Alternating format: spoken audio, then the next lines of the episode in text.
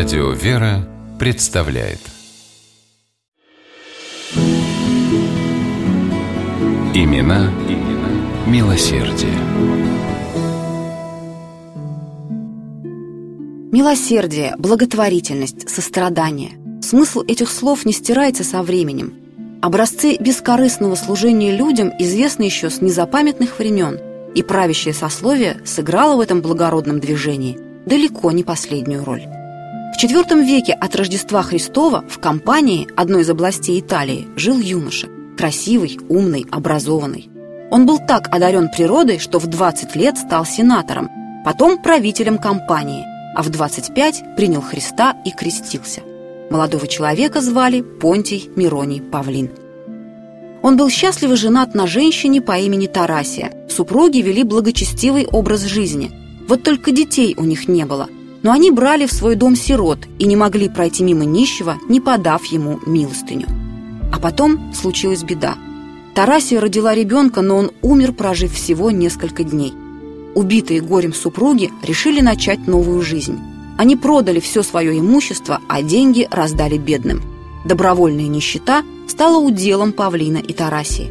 Как-то пришел к ним голодный человек и попросил хлеба.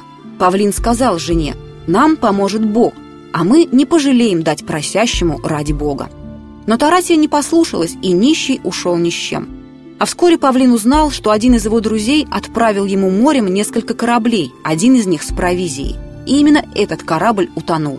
Павлин заметил тогда Тарасии: только по причине скупости многих Бог погубляет их имущество. Супруги не хотели оставаться в городе, где все напоминало им об умершем младенце. Они уехали в Испанию, где Павлин стал священником. Его друзья не понимали, ради чего преуспевающий человек оставил престижную должность, раздарил свое состояние, да еще уехал в какую-то глушь. Даже наставник Павлина, который хорошо знал своего ученика, прислал ему письмо, полное недоумения. Но Павлин не собирался возвращаться. По его новому дому бегали приемные дети, и, как раньше, муж с женой помогали бедным. Спустя годы супруги вернулись в Италию. Павлин принял сан епископа. Это было в городе Нола. Но даже заняв столь высокую должность, Павлин не стал богачом.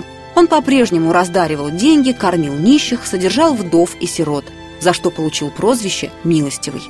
Когда страну завоевало африканское племя вандалов, многих итальянцев угнали в рабство. Павлин отдавал все, что мог, чтобы выкупить пленных. А когда отдавать стало нечего, заявил в качестве выкупа себя. Он отправился в Африку, пришел к князю, у которого жили пленные, и предложил ему этот фантастический обмен. Князь согласился. Павлин остался у него, работал простым садовником. Однажды он попросил своего хозяина предупредить царя этой страны, что скоро его свергнут с престола. Царя поразило предсказание, тем более, что он видел сон, в котором его судили, а обвинителем был именно Павлин. Садовника тут же освободили и отпустили с миром, предложив взять с собой все, что он пожелает. Павлин хотел только одного – чтобы всех, кого пригнали из Кампании, отправили домой вместе с ним. Это желание было исполнено. Епископ вернулся в Нолу и до конца своих дней помогал бедным. Умер он в четыреста тридцать первом году. Интересный факт – именно Павлину приписывают изобретение церковных колоколов. В преданиях записано, что ему приснилось, будто он ходит по полю среди цветов, берет в руки колокольчик, и вдруг раздается мелодичный звон, а за ним голос: «Ты сделай так». Павлин проснулся, пошел к кузнецу и попросил его отлить колокола по форме, напоминающей колокольчик. Когда все было готово, Павлин стал использовать их в церковных богослужениях. Колокола по сей день выполняют миссию, ради которой в руках Павлина Милостивого они запели в первый раз. Их звон и тогда, и сейчас отгоняет от сердец черствость, напоминая людям о том, что нужно спешить делать добро. Имена, имена милосердия.